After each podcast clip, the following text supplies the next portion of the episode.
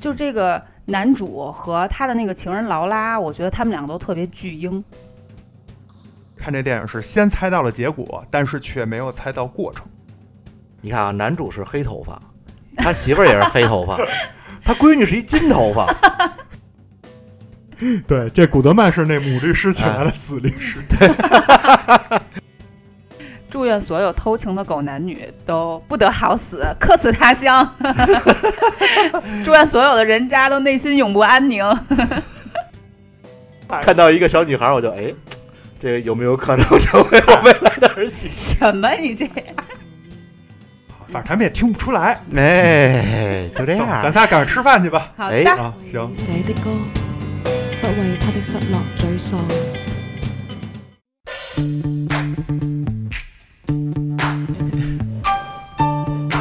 干嘛呢？干嘛呢？录节目了，你们都干嘛呢？等会儿我把地上的头发再剪一剪。你个死处女！来来来，根本不用准备，直接开录，合着您又没准备就录节目呀？没事儿，全是故事。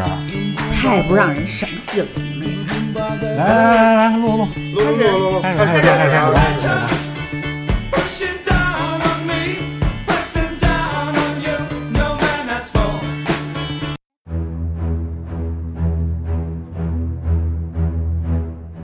大家好，欢迎收听，切耳电台，我是奶牛。我是芝士，我是庄主。 我们今天来聊一期电影。哎，啊，其实我们仨不太愿意聊电影，是因为电影作为这个艺术品的一种大门类啊，嗯就是每个人看电影有自己不同的这个看法。对嗯，这就像那个姜文，我记得曾经说过，一切解读都是误 读。比如说他的那些电影，呃，很多人过分解读，解读完之后，他一看那影评，哎，我是这意思吗？ 对，有的人还说看不懂，然后他啊又觉得，哎，这有什么看不懂的呀？哎，这让我想起了小时候。作者这句话为什么写蓝色的窗帘？作者说 我我挂的就是蓝色的窗帘，没有别的原因。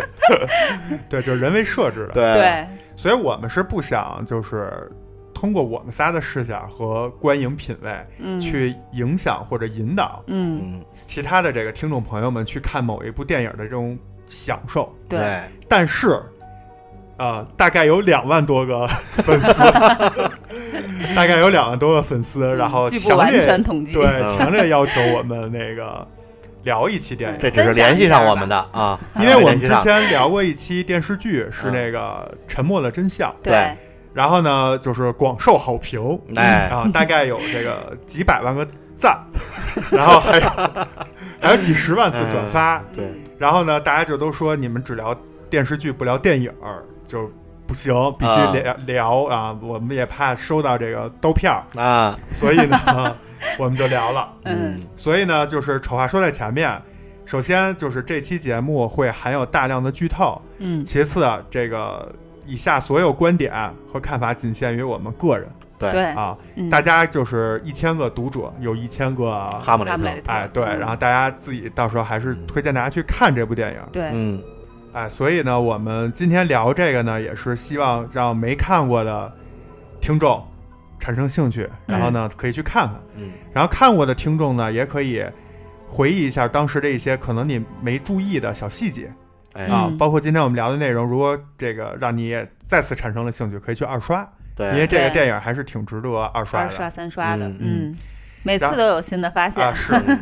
哎，这个电影呢叫《看不见的客人》，嗯，哎，好耳熟的名字，对，这个电影就属于大家可能在某一时间听说过，嗯，啊，好像好像挺火，但是呢，可能有很多人没看过，对，所以我们也选了一部，就是在时间上相对来说已经算老片儿了，嗯，因为这是一六年的电影嗯啊，距距现在已经过去四年了、啊嗯。然后这部电影呢是属于悬疑片儿。嗯啊，说起这个悬疑片儿啊，不得不提这个希区柯克、啊，嗯就是悬疑大师。嗯当时他在这个西北偏北大火特火以后，就是在别人采访的时候，他说这么一句话，他说悬疑片儿就是要给他们快感。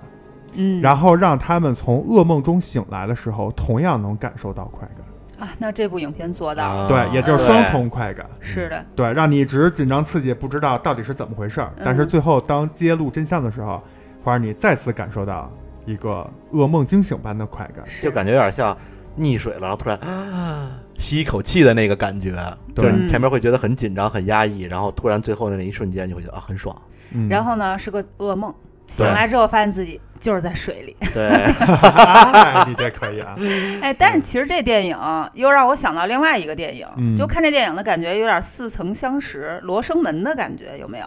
啊，黑泽明的那个《罗生门》。是那肯个定是电影不就是讲，就是一个武士和他的妻子在山上遇险，然后妻子被侮辱，这个武士也被就是惨遭杀害，牵涉其中的人就各有各的说法，但是我们都知道真相只有一个，所以那些人为了美化自己，也为了呃洗脱自己的嫌疑和罪恶感吧，每个人都有一个自己的独立的故事的版本，嗯，嗯，然后就让真相变得扑朔迷离，然后也难以水落石出。嗯，这个对故事就是这种是，这种感觉。而且说到这个罗生门啊，就是嗯罗生门，其实我还特意查了一下，罗生门其实这个词就是源于日本。对，就是这对个电影对嘛，，就是源于这个电影，好像是的，对，所以呢，它其实代表着一派后来的这个悬疑片儿或者是一些推理片儿嗯经常用的这种手法，是也就是说它，它对这个词儿已经早就超越了一个电影名的本身。嗯的，意义。它甚至都超越了电影，在生活中很多事儿就是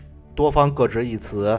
呃，互相之间有矛盾有冲突，都以自己的利益出发，对，这种事儿都被称为罗生门。是，对，嗯，而且呢，就是为什么提到这个罗生门，包括我刚才提到的希区柯克，嗯其实希区柯克的这个西北偏北也是算是就是怎么说呢，大经师典级中这的种经典，对嗯对希区柯克，嗯对，包括后来不是有的那个一个电视节也是借着这个名字，就是取了一个谐音嘛，嗯对吧？所以就是说，这部电影其实它里面有很重的这种希区柯克的这种这种就是传统的这种悬疑片的影子，嗯，也采取了这个罗生门的这种技巧，是对而且它呃最精彩的点其实就在罗生门这块儿。嗯，对对对，这部电影呢是一六年的一部西班牙影片，嗯然后他这个演员和导演，还有主创的这个班底，以及这个主主要的字幕和这个呃原因都是用的西班牙语啊，嗯所以看起来呢，可能大家听感上会觉得有点累，嗯，这可能也是他没有那么火的一个原因之一，我觉得。对嗯有可能就是听起来嘟嘟嘟嘟嘟的。对，小鱼 相对来说偏小的一些鱼种嘛。对嗯然后呢，这个电影呢，其实在各大当年的各大电影节上就是没有过多的展露，嗯啊，嗯，但是却成为了很多人心中的无冕之王，嗯，尤其是悬疑包括推理片的爱好者。嗯然后我想先说一下这个整整个的一个梗概吧，嗯，对，来一个这种大概一分钟说电影啊，好好，当然具体的细节不可能一分钟 说完，啊待会儿就咱们来慢慢聊。对，这个片儿呢，大概就是讲了我在我的理解就是三个故事。嗯第一个故事呢，就是女主这个律师来到这个一个公司的 CEO 家里，嗯这这这就是咱们的男主，嗯，然后呢，来跟他一起来这个准备案件。什么嗯案件呢？就是第一个故事，就是这个男主 CEO 和他的情人劳拉在一个酒店里嗯啊，发生了一些密室杀人案对，嗯啊。然后这个律师来想替他做辩护，这是第一个故事。当然没有这么简单。嗯嗯，第二个故事呢，是通过两个人一起，就是律师和这个叫当事人嗯俩人在一起交流回忆的过程之中，产出了第二个故事，嗯也就是说，这个为什么有了这个密室谋杀案，是因为这个男主 CEO 和他的情人劳拉在有一次偷情的时候，嗯在一个这个森林的公路里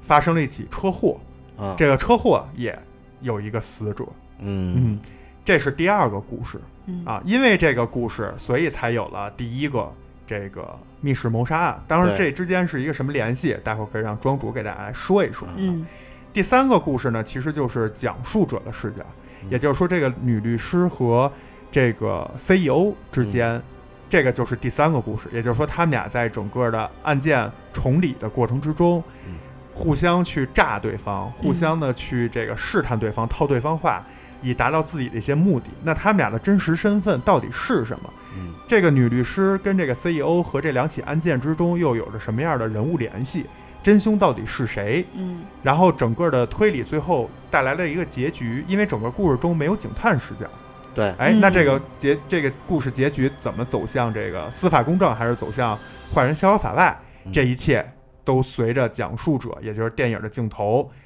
逐渐拨开迷雾。嗯，大概就是这么一个故事。是，对，这一切故事发生都依靠于所谓的这个女主，就是这个律师嗯和这个男主 CEO 两个人的口述，嗯嗯，来一步步的推进整个这个故事，揭开这个真相。这也是我觉得它很精彩的一点。嗯，嗯，然后在聊这个电影剧情之前啊，我先讲一个题外话啊、嗯也让大家稍微有点代入感。嗯这个电影的名字嗯叫《看不见的客人》，嗯这个呢是怎么回事呢？这个电影的原名啊是一个西班牙名，我也不会念，啊、 就不给大家念了啊。但是呢，这个西班牙语呢被翻译成了，首先被翻译成了英文，啊，对，然后呢，这个英文是让支持你。 这个嗯英文我念不好啊嗯，但是我就是念一下，叫 the in 什么 y Invisible invisible，哦对，干我知道他念吧，你还非 要瞅念我瞅。等了半天都不不是念，你跟我说那个西班牙语翻译成英文，我以为是你圈出来那一块儿的，不是，啊英文就是 the invisible guest，所以就是中文就改成叫呃看不见的客人嗯啊，其实跟这个英文是是等于是从英文英译过来的，嗯，嗯但是这个我想说的是什么？就是西班牙语哎，这个词儿是什么意思呢？嗯是不顺利的，嗯然后不幸的，嗯灾难性的，然后阻碍性的，是这个意思。嗯，总之就是不顺，就是这，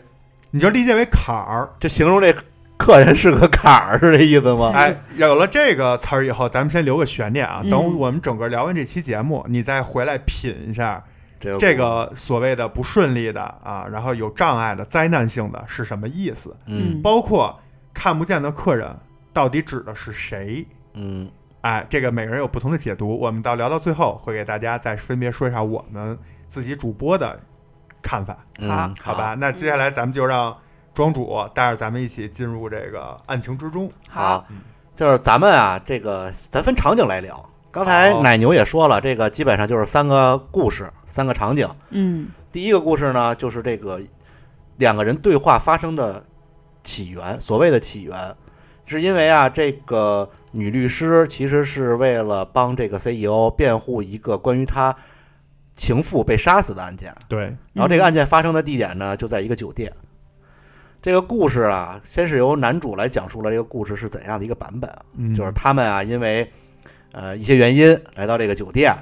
然后嗯呃被人威胁了，他们其实是，就是他们在这个酒店的过程中呢，收到了一条短信，嗯嗯这条短信告诉就是内容呢，就是大家自己去看啊，反正这个这是一个点。然后他们就当他们要离开这个酒店的时候，突然从被人袭击了，对，嗯就是男主在被人从背后偷袭，晕倒在地。等他再次醒来的时候呢，警察就已经在敲门了。对，嗯，然后他在去开门的过程中，发现女他的情人，呃这个情人叫劳拉，嗯死在了屋里。对，在这个过程，他但是这时候警察已经敲门了，他也不知道是怎么回事儿，他正抱着劳拉，不知道如何是好的时候，门被撞开了，嗯警察把他逮捕了，因为这个是一个密室，嗯，这个密室只有他跟劳拉，而劳拉死了，所以他就被立为了嫌疑人，嗯这也是这一个电影发生的呃起点。这对个女律师来就是为了帮他脱罪，帮他脱脱去谋杀自己情人的一个罪名。嗯然后在两个人这个博弈的过程中，关于这个案件，女律师给他说了一个版本。嗯这个版本中呢，出现了另外一个男人，这个男人是谁呢？咱们待会儿再说。这个男人被女律师定义为杀人凶手，真凶，嗯对嗯他是这个男人袭偷偷藏在了这个他们的这个酒店里，就经过这个男人自己妻子的协助，他们的目的是什么？咱们也下一个故事再说。对也知道有这么一对夫妇，嗯嗯，然后偷偷的袭击了他们，杀死了那个女的，这袭击了那个男的。这个也是这个按电影顺序嗯，呈现在这个大家眼就是眼前的第一个故事。我觉得与其说是第一个故事，不如说是这故事的第一个版本。对对所谓罗生对吧门嘛，对啊这第一个版本呢，就是这个男主是就是受害者，就觉得一切都是呃被嗯被迫的，对吧？就是先是被情人劳拉去强迫不要报警，然后再进行处理这个车祸，然后再被人敲诈，反过来去逼着要钱，最后被一个看不见的人打晕，就对反正自己对是自证清白到底。而且对对一对般电影这种手法写到这儿，都会就是告诉你这个男主是被推到 C 位上了。对，嗯那这种人反而最后不是真凶，嗯反而对他的嫌疑是更小的。对对对对，嗯，但这电影就反着来， 对吧？然后这个律师古德曼呢，在这个过程当中一直强调的就是不要撒谎，说说出所有的真相，然后才能想办法替你去辩护和解决问题，嗯对吧？这个电影有意思的地方就是，在这种罗生门的这种对决当中，就是两个人在房间里面反复的去试探，对对吧？这个第一版本和以及后面的两个版本的故事呢，其实涉及的人物包括他的情人劳拉。嗯然后一会儿可能我们还会说到路过的司机，嗯然后受害者的父母等等，这些人的看法都是通过这两个人的口中说出来的。呃对两对个人吧这些人的看法，这些人的行为啊，对，我们知道《罗生门》当中，其实每一个人面对同样的事情都会说谎，都有自己的一个版本和自我的合理化，嗯何况只是通过他人之口来表达自己的意意思呢？这个我觉得特别细思极恐，对，嗯对吧？就所以是剧情希望就是按照自己的那个方向去发展嘛，对吧？所以在这个第一个就是场景，也就是这个密室杀人案里头，嗯男主说完了整个这个过程，律师其实是不相信的，对，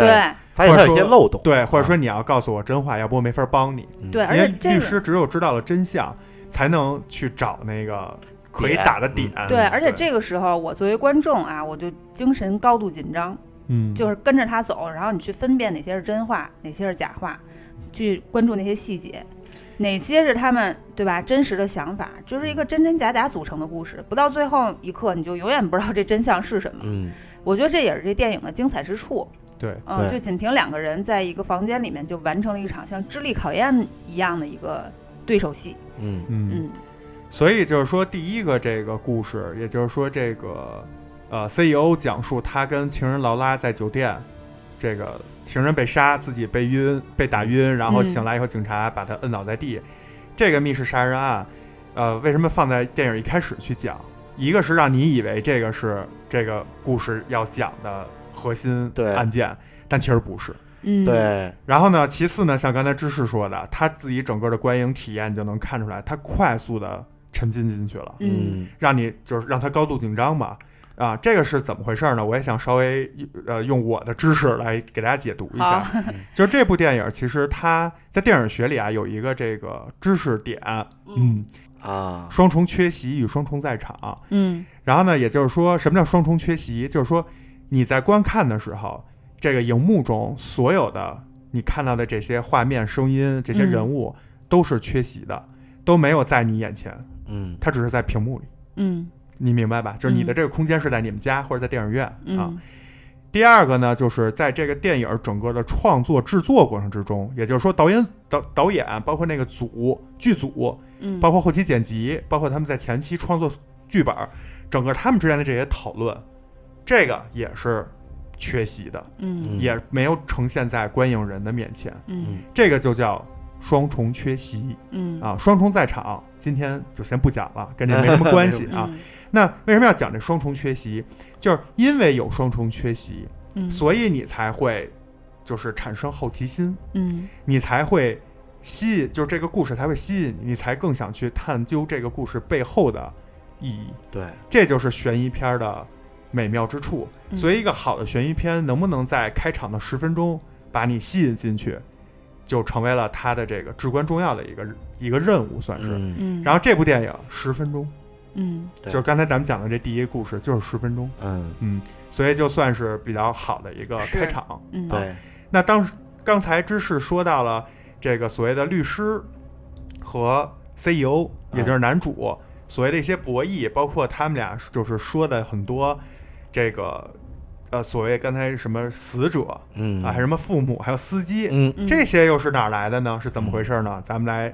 听听庄主给咱们讲一下第二个故事。嗯这第二个故事啊，就是这个场景。第二个场景呢是在一条公路上。嗯这个故事呢发生是这样的，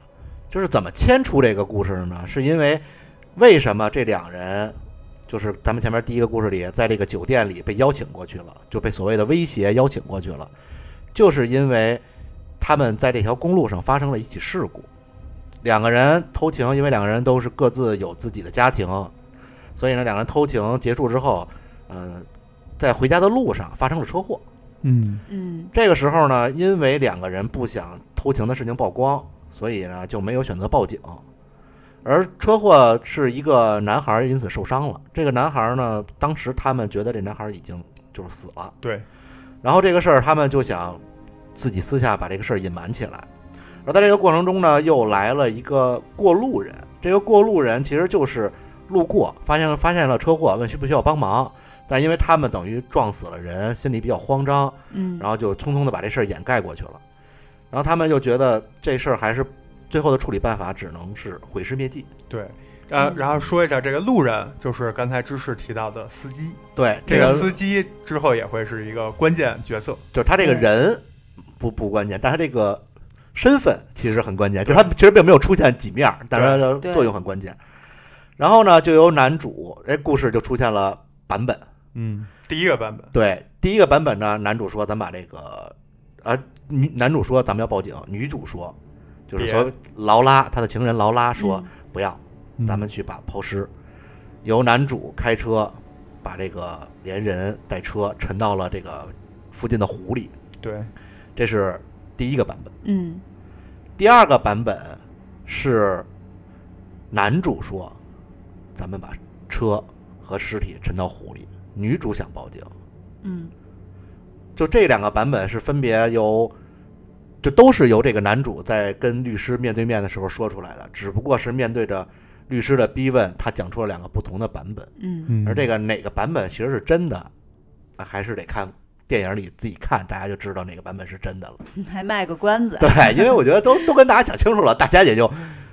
没有这个悬念感 了。啊，所以我们还担负着推广这个电影的责任，我们只是自来水儿， 就是替好片儿宣传 一下。是哎，那好庄主片儿的搬运工。庄主接着说一下，就是发生完这个车祸以后，就是毁尸灭迹以后，嗯，这个这版就是好像只演了一个版本、嗯对，啊，只有一个。版本。这个版本就是那个就是男的去被被这女的指使的去毁尸灭迹，对然后然后之后这个女的去哪儿了，啊，这然又后发生谁了，碰见谁了，这又发生了一个故事，就引出了刚才第一个故事中那对所谓的夫妻嗯是这样，就不论是这两个版本谁主动去说要毁尸灭迹的，都是由这个男主去实行的。对，啊，在这个实行的呃过程中，这个女主独自留在当原地等待救援。嗯在等待救援过程中，来了一个附近的，就是所谓的农夫。嗯他这个这个人是原来的宝马的工程师，而这男主正好是辆宝马车。嗯这宝马车呢，当时是无法启动。这个工程师说：“呃，我会修，你嗯跟我去我们家，用两个小时，我就能把这个车给你修好。”嗯然后女主就跟着去了。然后在这个嗯男主就这个所谓的工程师他们家的时候呢，又碰到了这个工程师的妻子，嗯然后非常热情，这两个人又是邀请他吃饭，又是帮他修车。呃，这是一对老夫妇，对，老对夫妇在老夫妇聊天的过程中，老夫妇说起了自己的儿子，嗯然后给这个劳拉，也就是男主的情人看了嗯这个儿子的照片儿，嗯而这个儿子恰巧就是他们开车撞死的那个孩子，嗯，对，就是刚才男主去抛尸毁的嗯尸灭迹的对，那个受害者，对，然后这个劳拉就想尽快逃离这里，嗯然后在他逃离之前，然后那个老那对老夫妇就想起儿子这么晚还没有回家，想联系一下。在故事版本中是老夫妇给儿子打电话，但是这个儿子的手机当时是在劳拉的身上，因为他当时毁尸灭迹的时候，，对，顺手揣在自己兜里，顺手揣自己兜里，他就忘了，嗯然后他就十分慌张，然后把就是手机匆匆的就藏在了老夫妇家的一个角落。沙沙发上嗯对对，老夫妇发现之后呢，就觉得哎不对呀、我儿子不可能不拿手机出去。嗯其实这个时候，他们就对这个劳拉产生了一些怀疑。是就除了这一点之外，其实还有一些小的细节点，嗯就比如，呃，劳拉对这个宝马车并不是很熟悉，嗯对，找东西找不到。第二点呢，就是因为这个宝马他车说是这是他姐们儿的车，他说是他姐姐的车，嗯实际上这个车是他情人，就是男主的车。对，第二点呢，就是老就这个工程师发现劳拉上车之后调整了汽车座椅，对，然后这个汽车座椅的就是位置不符合他平时开车的习惯，是，所以这点也引起了他的疑虑。嗯，所以在这个劳拉匆匆离开他们家的时候，老就这个工程师特意记住了这辆宝马车的车牌号，嗯，才引发了后面一系列的他去寻找这些，包括劳拉呀、寻找男主的这一系列事儿。嗯，嗯，这个第二个故事就是，呃，算是暗中暗，对因为就是一开始电影开始，你以为是一个这个密室杀人案，嗯但其实给你讲了这个整个过程是怎么回事儿，也引发出了就是整个电影的第二个死者。第一个死者就是劳拉嘛，在那个酒店里。嗯，第二个死者就是这个有一个年轻人，也就是这对老夫妇的儿儿子。子，嗯，哎，就是已经这出来两个案件了。对，这谁也对这也是为什么刚才第一个场景里提到他们有一个版本是让，呃，就是凶手嗯，是那个工程师，也就是那个死那个死被车撞死的那个男孩的父母，嗯，就是因为他们怀疑劳拉和男主杀死了自己的儿子，所以他们去报仇，去报仇，嗯，才把他们列为嫌疑人。对，我觉得这故事的第二个版本啊，就开始体现出来人性了。嗯，嗯，我觉得人之所以为人，也正是在于人性。这部电影考验的就是这个人性的光明面和黑暗面。嗯，就是有一句话说，当你凝望深渊的时候，深渊也在凝望着你。嗯，有的人会被这个深渊吞噬，但是对这类人来说啊，人人性值多少钱是有价格的。比如说这个男主的律师，比如说那第一个路过的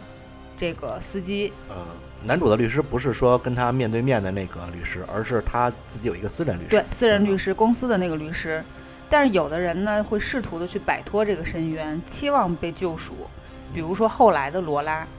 嗯，还有其实某种程度上讲，我觉得这对老夫妇也是在自我救赎，嗯，因为他们不可能，就是因为警方没有一个警方的定论就是失踪嘛，他们对放不下这个所谓的定论，他觉得这个不是定论，所以他要把这个重重迷雾像剥洋葱一样剥开，嗯来去找到这个真相，然后以这个来完成一个自我救赎。嗯其实我觉得男主的这个黑暗也是，就当一条黑暗鲜活的生命在你面前逐渐死去的时候，因为后来我们发现他并不是在车祸当中就直接死了，对，而是就是在后来他毁尸灭迹的时候，再次打开后备箱，男主其实还还有一丝一息尚存，抓住了他的手。啊，那个男孩儿，对，被车撞的那男孩儿还有一些还没有完全死，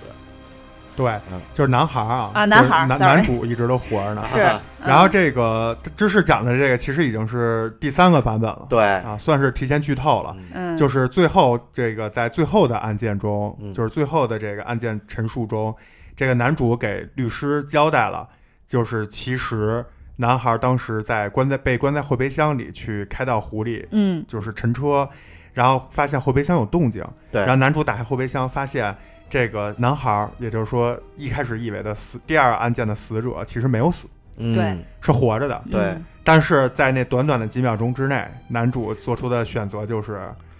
就来都来了，嗯就是不不论不论死活，反正就一块儿沉了吧。这就是对人性最至暗的啊地方。对，然后就给嗯推进去了。就他还是以自保为主。我觉得这是一个错误，一个更大的错误，也是一个小错误。啊这个我不知道，在法律上，就是如果车祸致死去这个叫什么毁尸灭迹啊毁尸灭迹跟活人直接给推、推到湖里淹死，这两个不知道是在定定义就法律的定义上是不是有的非常大的质的区别，但是我觉得但是在从人性上，哦人性上来说，就是可能我就是出车祸，这两个人车祸导致这个男孩死亡，嗯他是无意识的，就是属于不是故意的。嗯虽然他的毁尸灭迹是不正确的，但是他确实就是对杀死这个男孩儿没有他主观意识，就是我不他不是想主动的去杀死这个男孩儿，但是当他发现男孩没死，盖上后备箱把车推进湖里那一瞬间，他是明确的知道自己在杀人的，就是故意杀人，对，人性的泯灭。嗯嗯，道德的沦丧啊，对哎，这个第二个故事啊，让我想起了一句话，嗯因为我上大学的时候学过这个电影学嘛，嗯然后当时特别喜欢的一句话，就是雷蒙德·钱德勒在嗯《简单的谋杀艺术》啊嗯嗯这本书里写到的一句话，说街道上尽是比夜晚还要黑暗的东西。嗯嗯嗯，嗯，就这句永话远很不要啊短。高估人性。嗯嗯，对这句话其实特别符合这第二个故嗯事，是，因为电影呈现出来的也是在一条路上，路上，嗯啊，然后身边两边都是树林，嗯，而且用了一个就是色彩饱和度非常低的一个镜头感，嗯让你感觉出那种阴凉啊，然后是偏蓝色调的那种画面，就看着有一种就像刚下完雨特别冷的那种感觉，湿漉漉、冰冰冷冷的那种感觉。嗯，对，就是即将到来的这个夜晚，嗯其实并不是最可怕的东西，最可怕的东西是男主关上后备箱的那那一瞬间。嗯，对，然后呢，我们这个第二个故事就呈现在大家的面前了啊大家能比较清晰的知道整个故事怎么回事了。对嗯，而第三个故事其实也就为大家揭露了真相。对，第三个故事是在这个就是所谓的咱们的女主，也就是这个律师，这个律师名字特别好，叫 Goodman，嗯就是好人，是，这好人 们，啊，好人律师，好人律师跟男主，也就是这 CEO，在最后的经过一番博弈，经过一番交锋之后，终于就是男主说出了这件事情完整的一个真相。嗯对，完整的真相其实非常可怕，啊嗯，嗯来庄主给大家说一下这个正确的整个的故事是什么版本？正正确的故事版本其实是。就是在他们两个偷情，就是男主跟劳拉偷情结束之后，两人在回家的路上发生了车祸，这些都是真、真话。嗯然后他们撞死了那个男孩儿，发生车祸。那男孩儿当时其实没有死，嗯然后为了防止这个事儿闹大，因为他们都不想离婚嗯啊、然后也不想影响自己的事业，嗯，给自己这种丑闻影响自己的事业，所以嗯他们就选择了这男主提议选择抛尸、毁尸灭迹。在毁尸的过程中，这个男主发现这男孩没死，就刚才像奶牛讲的似的，没有死，但是他依旧毅然决然地盖上了后备箱，然后把这个连同活着的男孩和汽车沉入了湖中。然后回去之后，在就是劳拉她之后发生的事儿，其实是像她之前所讲的，去了老这个工程师和老妇人的一家，也就是那个死亡男孩的父母家，对，这一系列的事儿其实都是按照正常的顺序在走。之后他们两个就是分别就想把这个事儿遗忘掉，嗯但是劳拉因为受不了这个自己心里的这个所谓的过不了心里这种坎儿吧，嗯一直受到这种精神的煎熬，嗯最终他选择告诉死者的父母，也就是那个宝马工程师老夫妻嗯事情的真相，嗯并且他希望就是咱们这个男主 CEO 能给这个老夫妻一定的赔偿，并且两人去自首，嗯所以他设下了一个局，邀请这个男主 CEO 去咱们第一个故事里那个酒店，他希望能感动男主，然后把这个呃钱给老夫妻，并且两人一起去自首。但是男主是一个极其自私的人，嗯他不想自己的事业、自己的这个一切因为这件事儿而被毁，所以他选择动手杀了劳拉。就这个，其实劳拉是死于，并不是密室杀人案，真的就是他亲手杀了劳拉的。嗯这一切才是事情的真相。对，而且最后、最后、最后，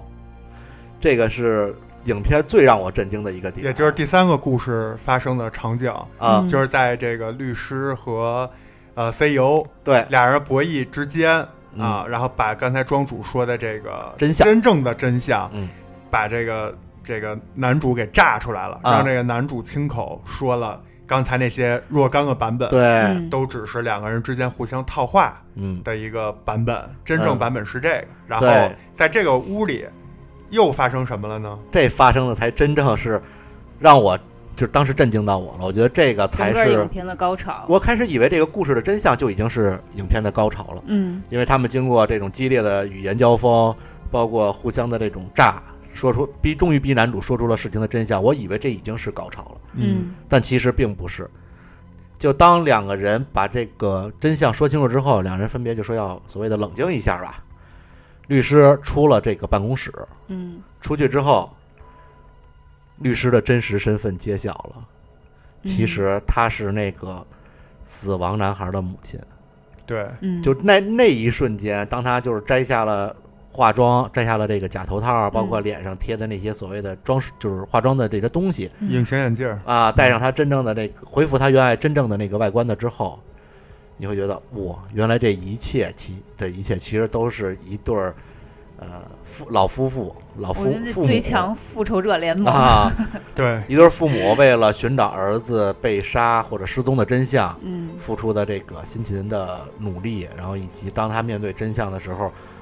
呃，还要用一个合法的手段，对对还要坚持控制住自己的感情，去嗯让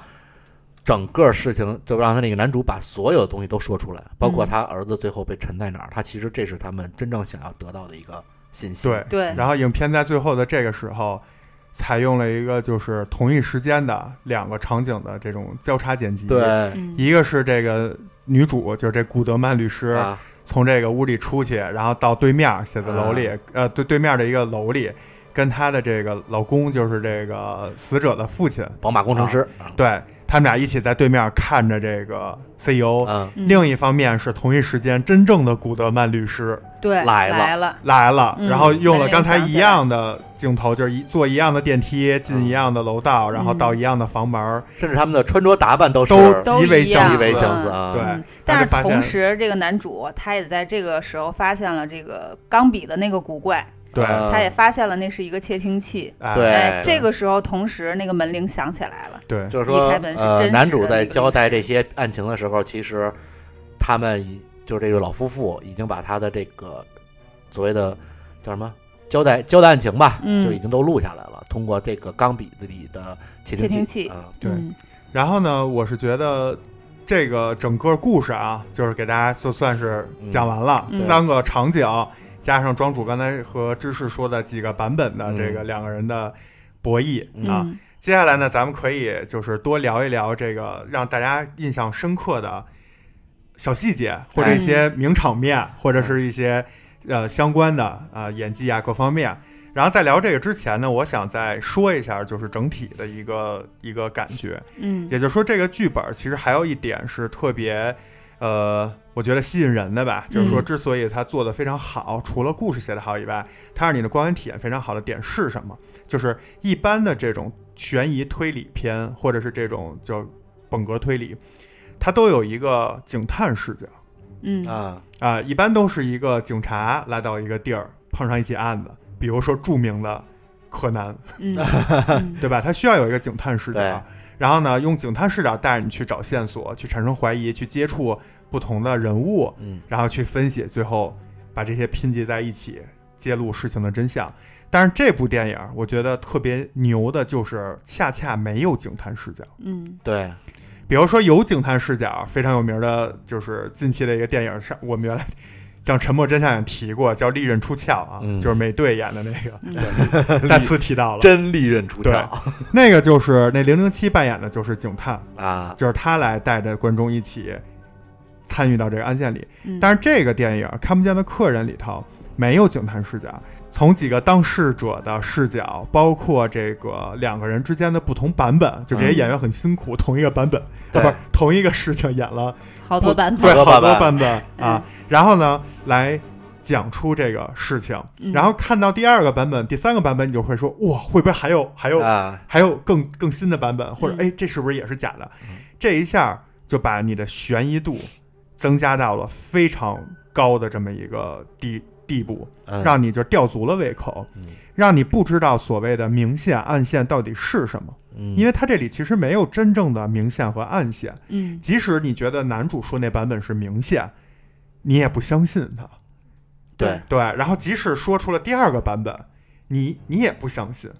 嗯啊，直到最后就是最后影片的五分钟吧，也就或者甚至两分钟，你才真正知道真相是什么。对，这个也是我觉得整个电影在悬疑感上就是做的非常好的地点。对，嗯，我觉得这个故事有点像他的这种呈现方式，让我想起了当年那个英雄，就也是同一个故事嗯不同的版本，嗯但他可能更注重悬疑感。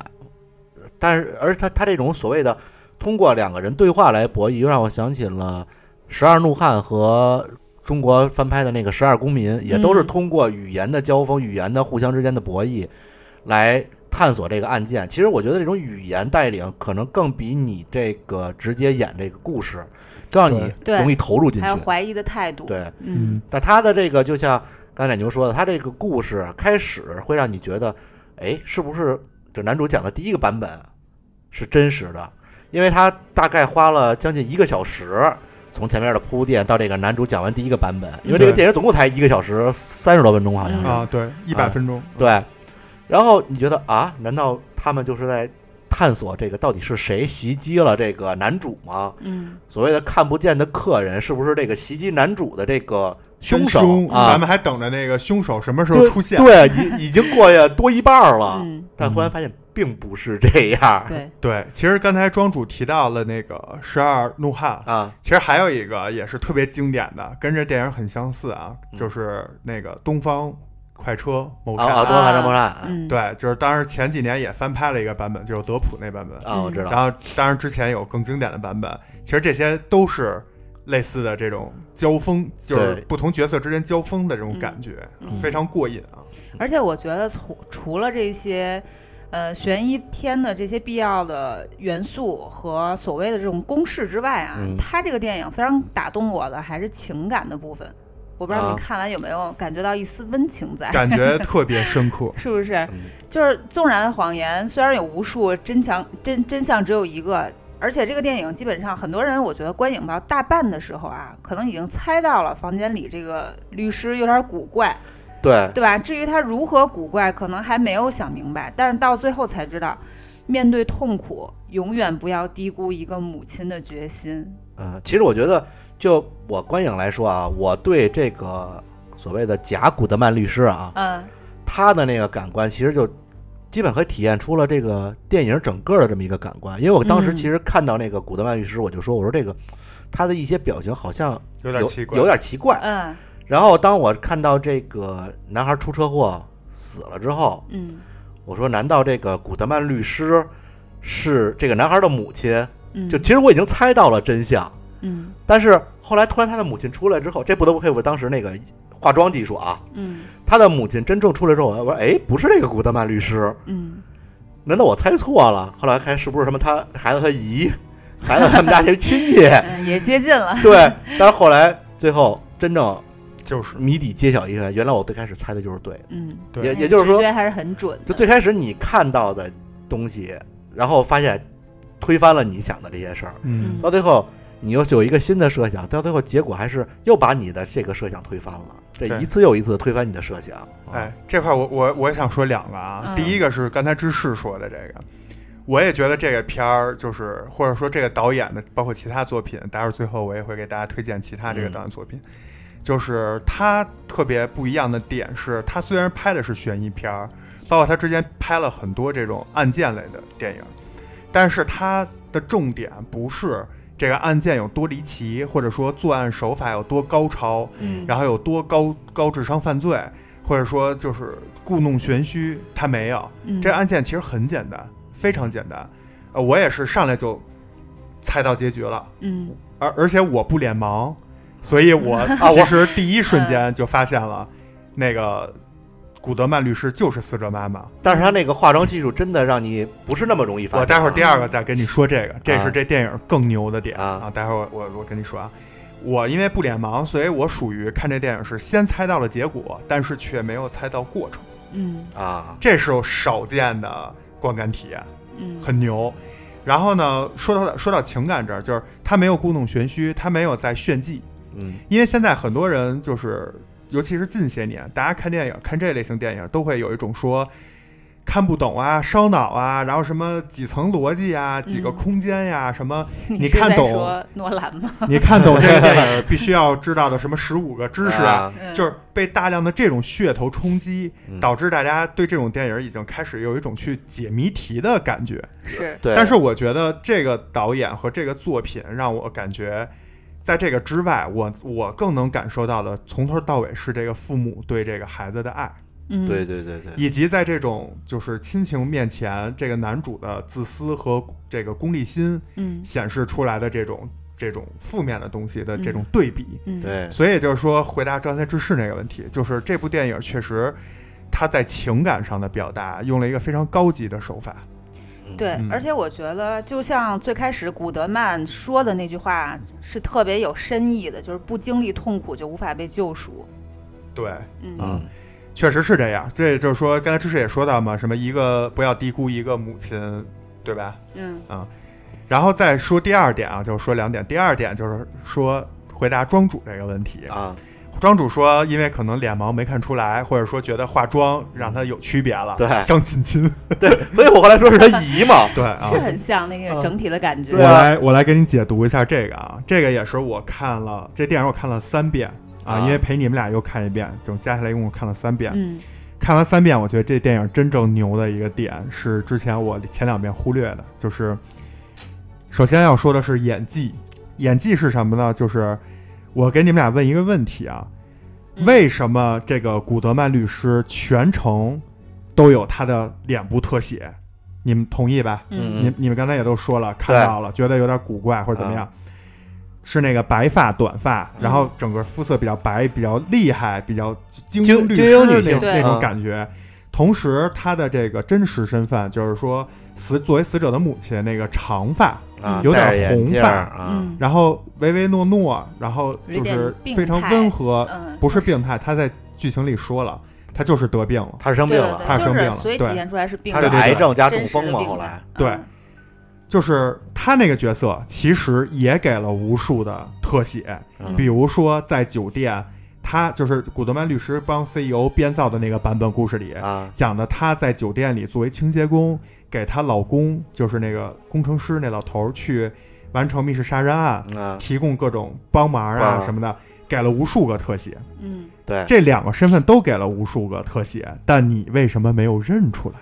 我觉得主要还是整个的表情，包括他的这个所谓的状态，所以我就说这点，我想说的是演技。对嗯这个这个人，就是你再去看的话，你就会觉得，如果你看第二遍，你也不用看，你就倒到那儿，嗯快速的瞅一眼，你就会发现，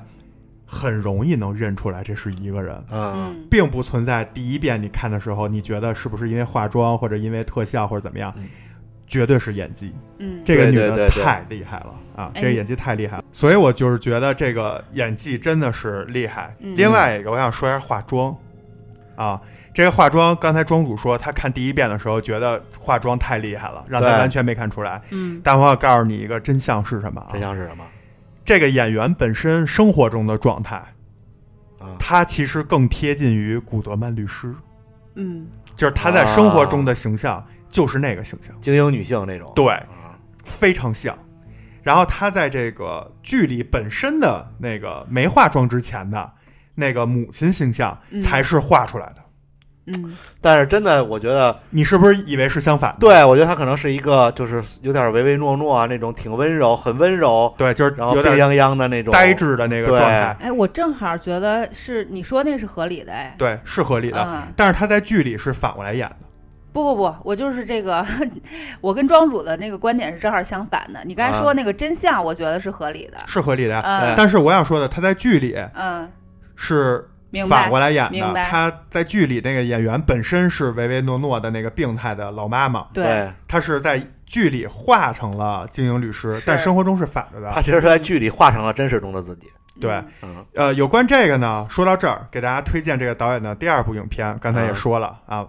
叫这个《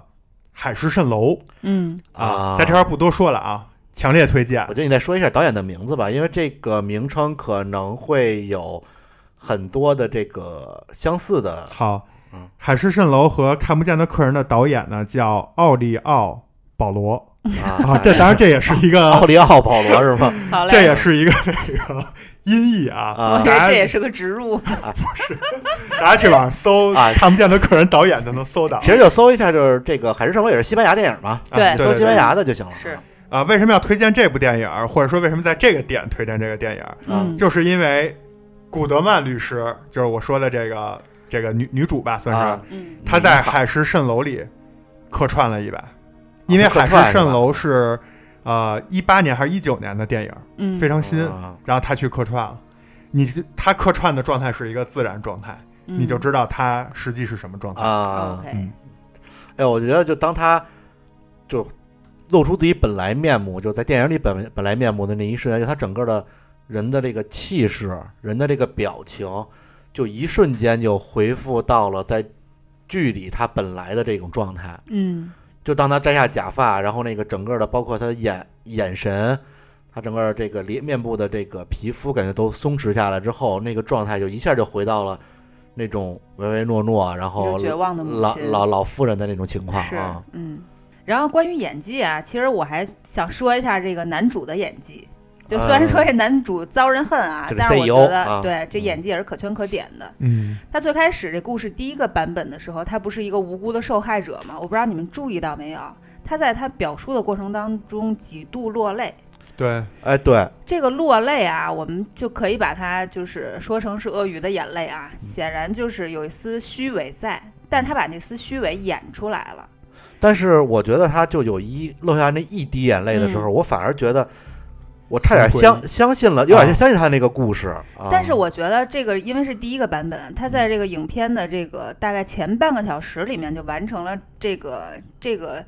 呃，表演，所以啊我我觉得这时候肯定不是真相，你知道吧？我但是通过这个来呃判断。但其实他演的还真的挺好的，再加啊上我觉得还是带着一丝虚伪的感觉，嗯这演出来了。然后第二呢，是他随着剧情的这个发展，后面一步一步的逼近现实，逼近真相，他有很大的情绪变化。到对后面恼羞成怒，还有中间有那么两三次是古德曼律师起来接电话，嗯是背对着他，然后他在后面就是有的时候就塞一下衣服啊，有的时候就东张西望啊，整个过程是慌张，然后有一点呃慌张、紧张和有一点不耐烦和焦躁。这个嗯我觉得细节也是，就是他这细节，我觉得就跟魔鬼一样，都都藏在这个小的地方。这一点让我想到，就是这种狠的人啊，这种很自私的人，让我想到《红楼梦》里面的那个王熙凤。就他有一集是去探望秦可卿，那秦可卿都已经就是垂死了快，不行了。嗯对，然后他去探望的时候，就拉着他的手，语重心长，然后又落泪又怎么样？但他一出屋呢，他去赏这个院儿里的花儿，这嗯红的花儿、黄的花儿、白的花儿，然后牡丹、芍药什么的。所以就这细节，就感觉这个人真的很特别狠，他心里就是没有别人，就对只有他自己的仕途，他自对己。嗯，这个男主也是这种，所以我觉然后我觉得得这个嗯导演也特别厉害，就通过那这些个小细细节啊对对对，就那些小细节，你是觉得就是改表现出他的慌张，我反而觉得那些小细节表现出他觉得无所谓。啊，对，也是对一层，就是是说他的狠啊，就是说，我觉得这事儿真相是什么可能不重要，对，只需要我没事儿就行。对他那个感觉就是快点儿吧，就是嗯赶紧这个事儿就是赶快演吧。对，啊赶快演吧啊，对这个告诉我该怎么说，怎么去就对簿公堂，帮我脱罪就行。对对对对，就但是是这个感觉，但他真正哭的是乔真正的古德曼律师开门的那一瞬间，他流泪了。我也都尿了，哎说到这个主角呀、我也想说一下这个，就是咱们这男主。当嗯然，我说的是这个人物，就我不说这个演员了啊，因为啊你们刚才说的很很，就是跟我很一致嗯啊。我也觉得这个男主的几层在不同版本里的微表情，嗯，就算是演出来了，因为是他其实对长相并不是传统意义上的大帅哥，嗯也不是传统意义上的那种一看就是坏人，对，对，就嗯我比觉较得温和，就是比对正常人稍微帅一些的这个，嗯有点普通人啊有点像商业商业精英那种感觉，对对对啊，而且细节他也挺到位他的，挺合适的，对是，然后呢，就是说，我想说的是这个主角身份的一个设置，嗯什么意思呢？这个当然是有点跳出电影本身了啊。嗯我觉得就是首先这个故事除了车祸，这个安全驾驶这个咱们不说啊，系好安全带，对它更多对对的一个源头是或者叫讽刺现实是出轨，对，出轨啊这个事儿、对啊。然后出轨这是第一个，第二个呢是这个男主的性格。你看他在这个颁奖典礼，包括在这个之前跟这个他的那个母律师， 就是那个那男律师，就是他的第一个那个母啊他律师。他的总贴律师，贴身律师，就是 说对，这古德曼是那母律师请来的啊子律师， 就是这个男的母律师，对，嗯这个他在就是所有跟案件无关的场合，他的戏份都表现出他的性格嗯啊、是非常平和、深思熟虑的，然后智商非常高，这是第二个。然后第三个就是他的本身的身份是一个什么新锐什么科技公司的 CEO，嗯对，然后还去领奖什么的。嗯这三个在二零一六年这部电影拍的时候，或者说这上映的时候，它是什么？它是在当年就是整个的互联网，包括投资啊，不不光是这个中国啊，在当年，在整个美国也是嗯是一个爆发增长的这么一个阶段，嗯啊，是有很多泡沫的。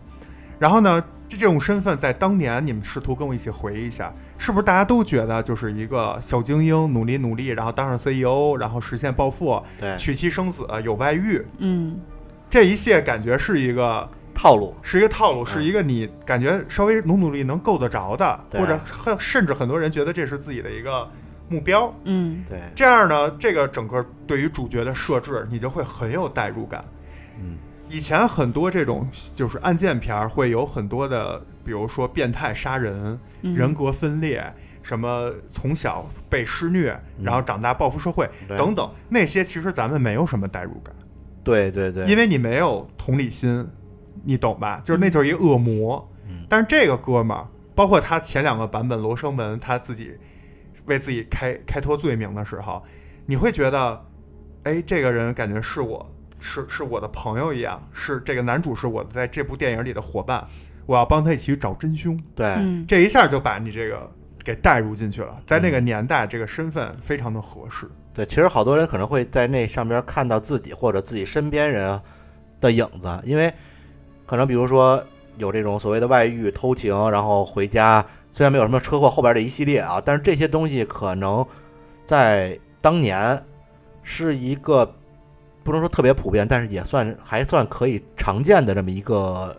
或者说是是这样当年吧比较集集中焦点的几个话题对、嗯啊，就是刚才庄主说的，像外遇啊、车祸这些，CEO 什么嗯创业公司啊，对有有这种东西在，嗯所以这个身份的设置加上男主的演技，把这个角色表现的活灵活现。当然，对有了这些外表以外，其实还缺一个东西，就是这个男主的灵魂，也就是涉及到人性，就是刚才芝士讲的人性部分。嗯对吧？那这个人性部分其实也是给这个剧，不管是观影者去深挖的也好，还是说支撑这些演员把这个形象刻画的非常到位，嗯是非常关键的一个因素。嗯，这一点其实刚才奶牛说主角的身份设置的时候，除了那个年代感的代入啊，另外还有一个，我觉得不论在哪个年代，就是人性都是不变的。就这个男主和他的那个情人劳拉，我觉得他们两个都特别巨婴。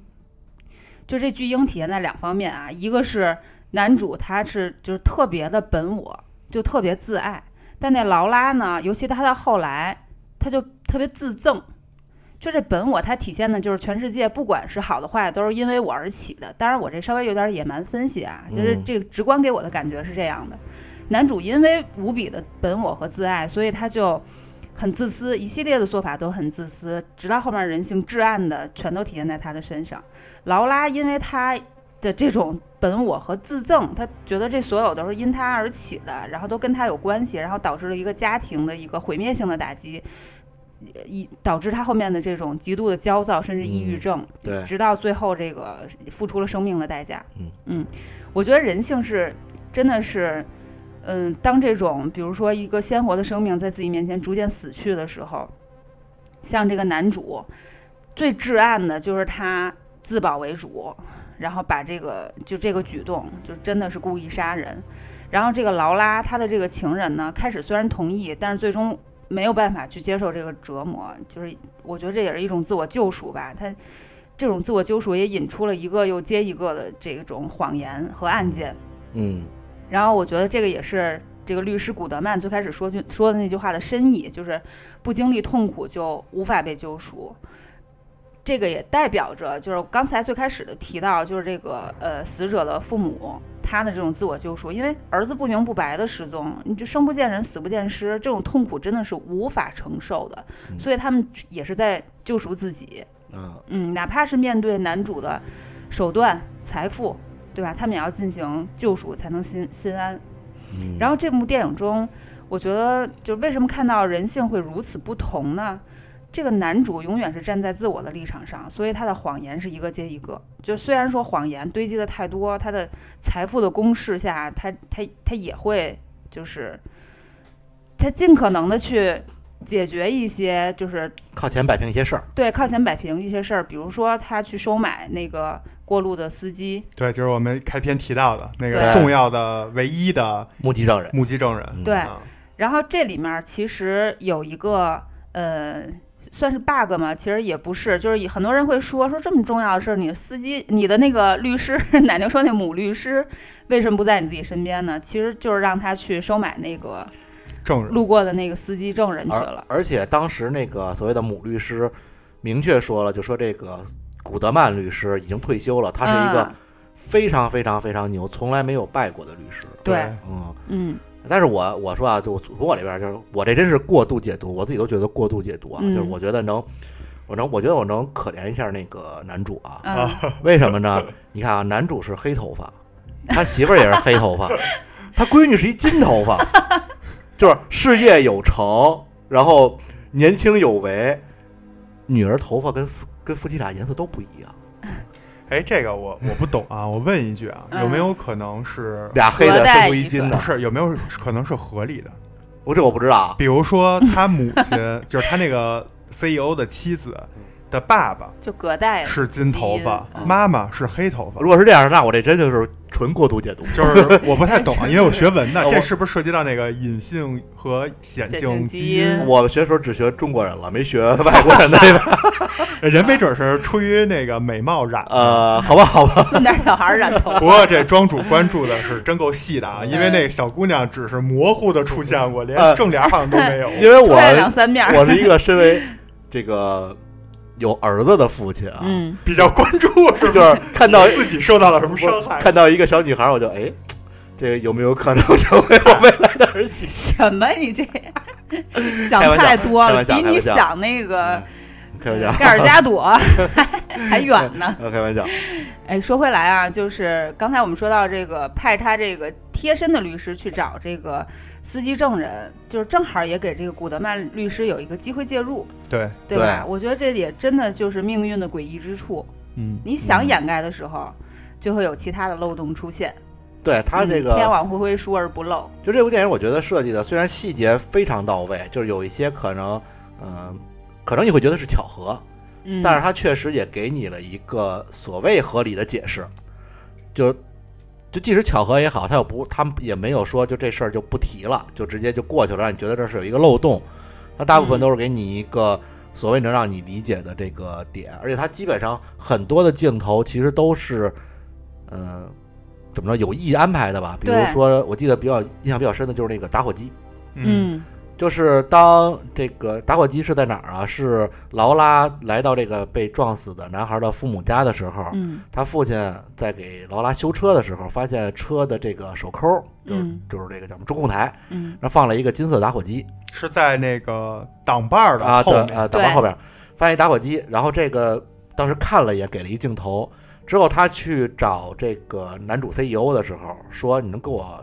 用下借个打火火啊机儿，我抽根烟。发现就是那个金色打火，金色打火，机，他嗯就十分认定就是当时那个车是男主在开，并且男主在车上。嗯，对，所以其实也是把真相在提前通过一些关键物品，来来告诉观众了。嗯哎，说到这个细节啊，我还有一个细节想说，就是其实也早早的，就是跟打火机差不多，同时在同一个场景里，也就是说，这个受害者的父母，就这对老夫妇，嗯他们家里发生，嗯也也也同一时时间，就是其实告诉了我们这个贾古德曼夫人的真实真实身份，或者说嗯她的这个重要线索，就是在这个劳拉，她的就是 CEO 的情夫劳拉到他们家，然后宝马工程师什么在修车的时候啊，嗯她在他们家参观的时候，对，看到了这个书架上有一张照片儿，嗯啊，是这个女主就是古德曼律师年轻的时候嗯参加的话剧社对，的对演出照他片儿。那个他那车个里也说了啊对，车里也说了，嗯说什么我们是在什么戏剧通过戏社剧团认识的啊，认识对，嗯所以其实我呢是看到了这张照片儿，觉得啊，给观众了一个非常大的彩蛋。对，这也填补了，就比如说有些人可能。其实它很简单的一句话、一张照片就填补了。大家可能觉得你一个普通人怎么能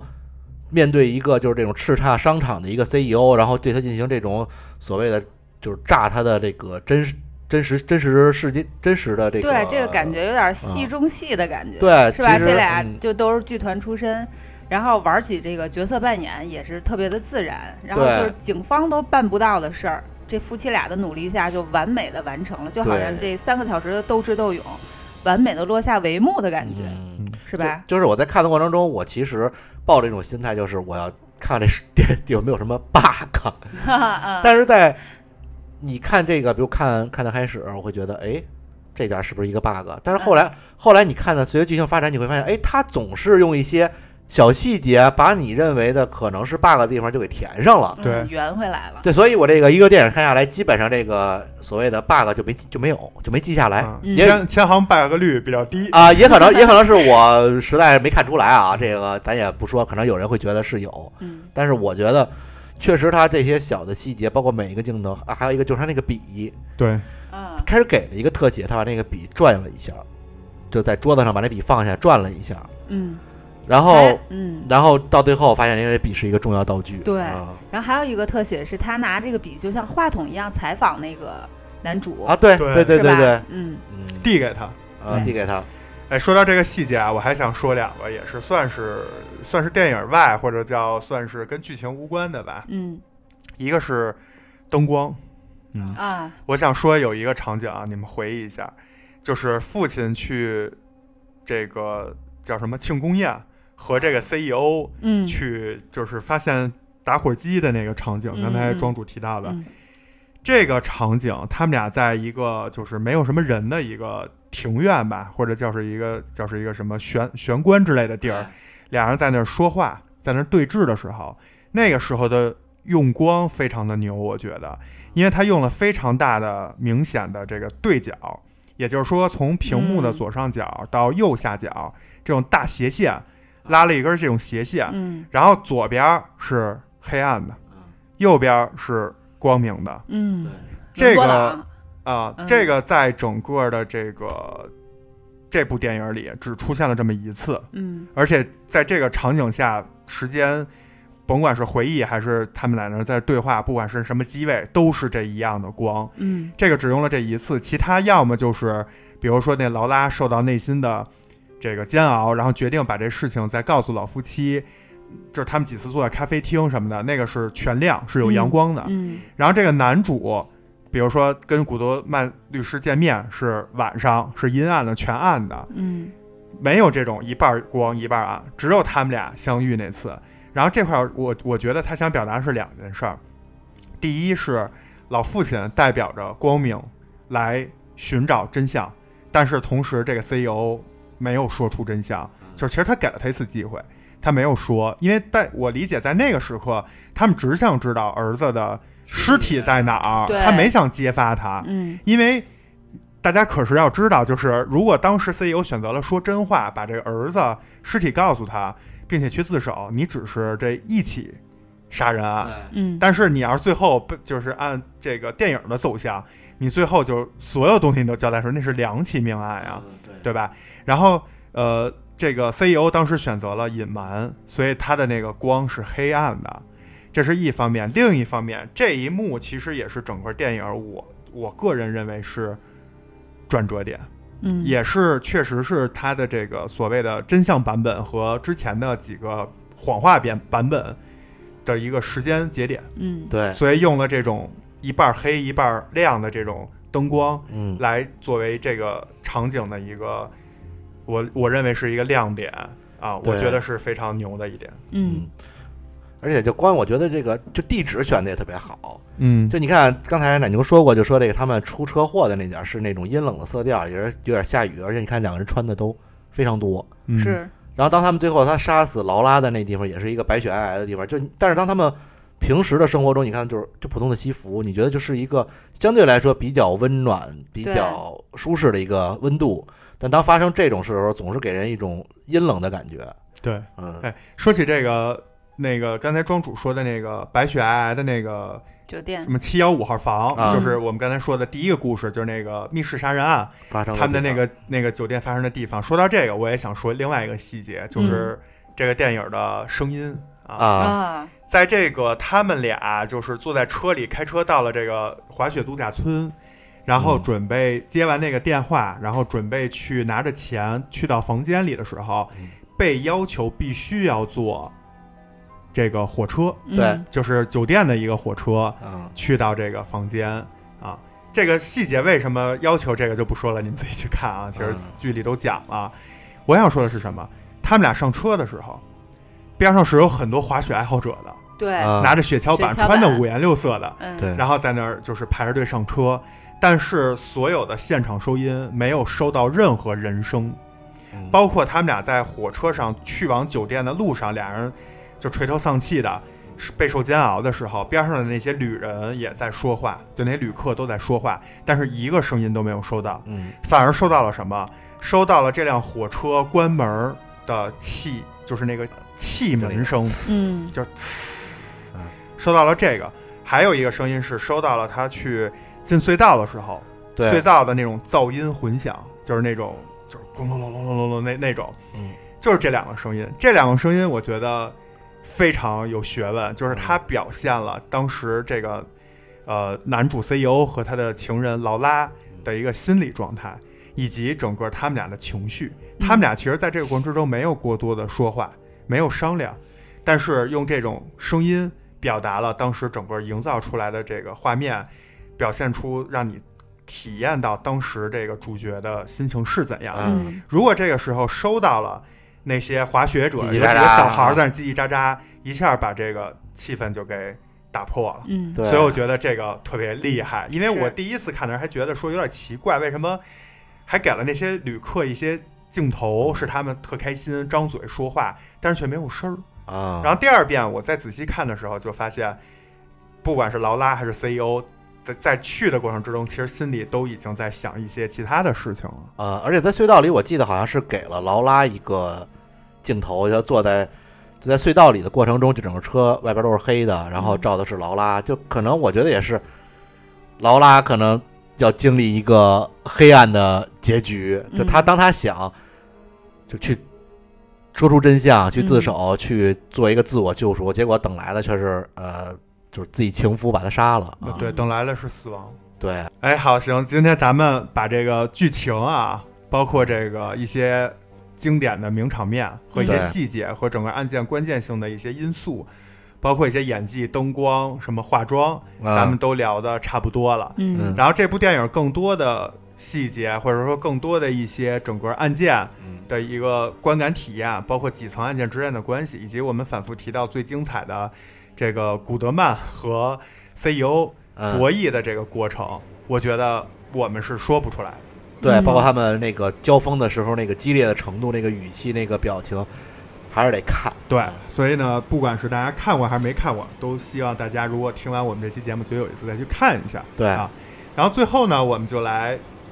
说一下我们嗯一开始节目开头说的，解我们仨分别解读一下啊、呃所谓的看不见的客人好，到底是谁这个客人。嗯嗯，嗯，哎，我先来说一下，好，好，我觉得这看不见的客人是从三个时间维度嗯，来解释。第一个时间维度是男主在和情人约会的时候，他不是自我安排了一个看不见的客人去袭击他们吗？啊，但是对，这个看不见的客人，我觉得不是别人，就是他们自私的人性，好，所以这个客人是看不见的。说的好，啊，嗯，第二个时间维度呢是当男主和这个古德曼律师会谈的时候，嗯这时候也有一个看不见的客人，那就是真实的这个受害者的母亲。就是说古德曼的真实身份，就是对所谓假古德假古德曼的真实身份。对就这对个对这个这个层次更像是那个英文英文名儿的那个嗯，意思，对。啊，对，然后第三个时间维度就是车祸的那个现场，当时嗯没有人看到那个现场，对，嗯，嗯但是还是有一个看不见的客人。我觉得这个客人就是人性，或者说啊是就是打破第四面墙，就是观众自己的这个感受。我明白，也就是说，嗯在那个几个版本，到底是男的去那个说不让报警，还是女的不让报警，什么什么之类的，就刚才知识说的这一场场景，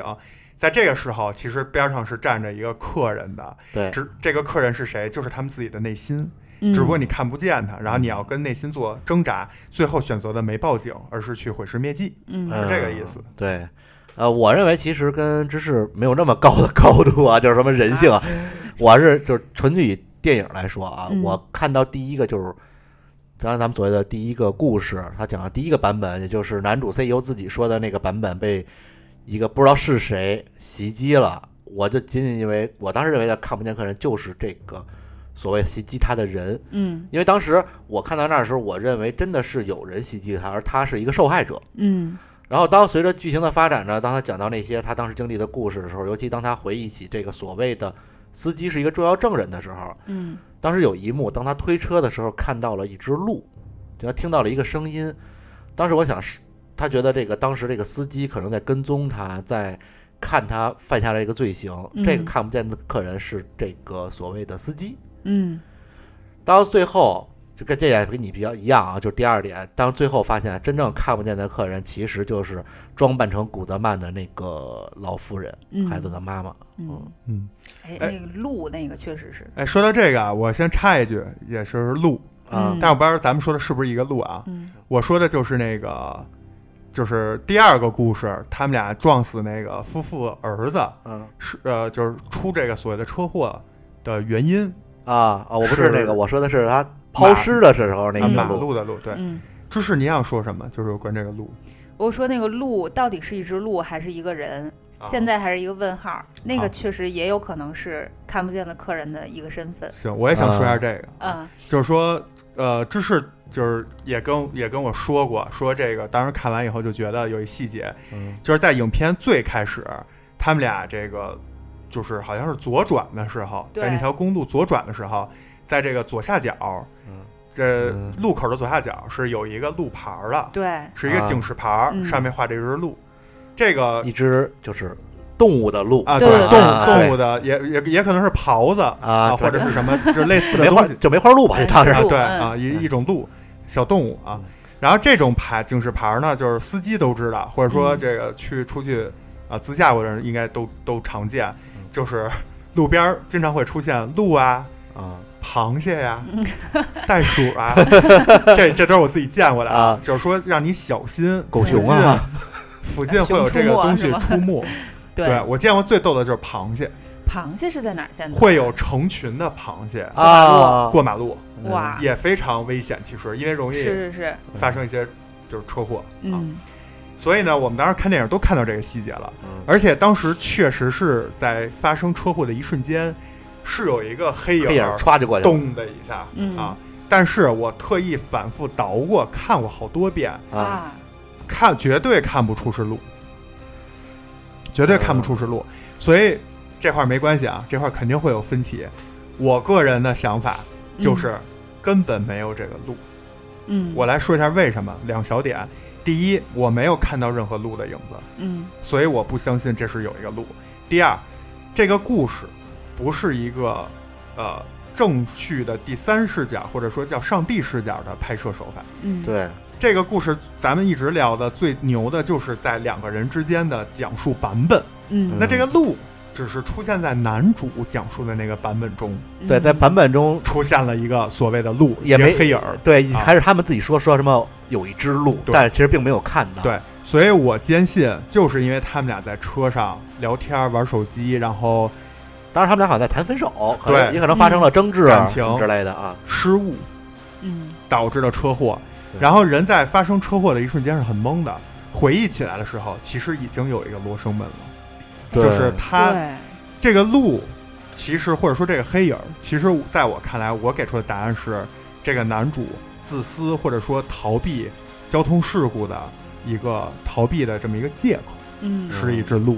合理合理，因为后边有一个细节，就是男主在家看新闻，看到了这个搜救队，然后在那附近找男孩的尸体，包括男孩的父亲也在的时候，没有提到找到路。对，就所以他抛尸的时候那看到的那只鹿，是不是也是他一切的臆想？对，有我觉得有可能，为什么？因为呃，路其实我觉得更多的是男主的自己，就是自就是心理，嗯也就是本我和超我嘛。我觉得这个男主选择各种编，这是属于本我嗯啊，超我其实就是那只鹿。他在第一时间下意识的想逃避法律责任的时候，他看到的鹿来帮他找这个借口啊啊，是因为鹿才撞了。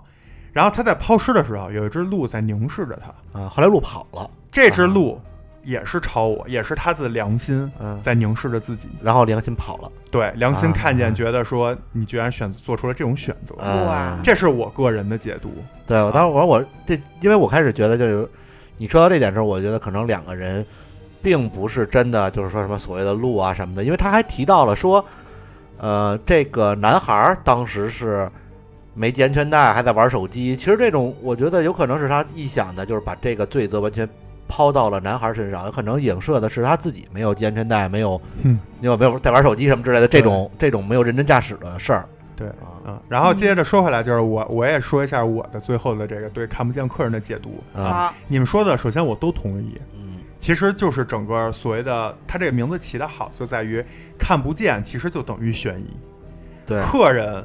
这个所谓的客人，到底是人性还是人物，还是真实身份，还是这种编出来的谎言之下的事情的真相，都可以是客人。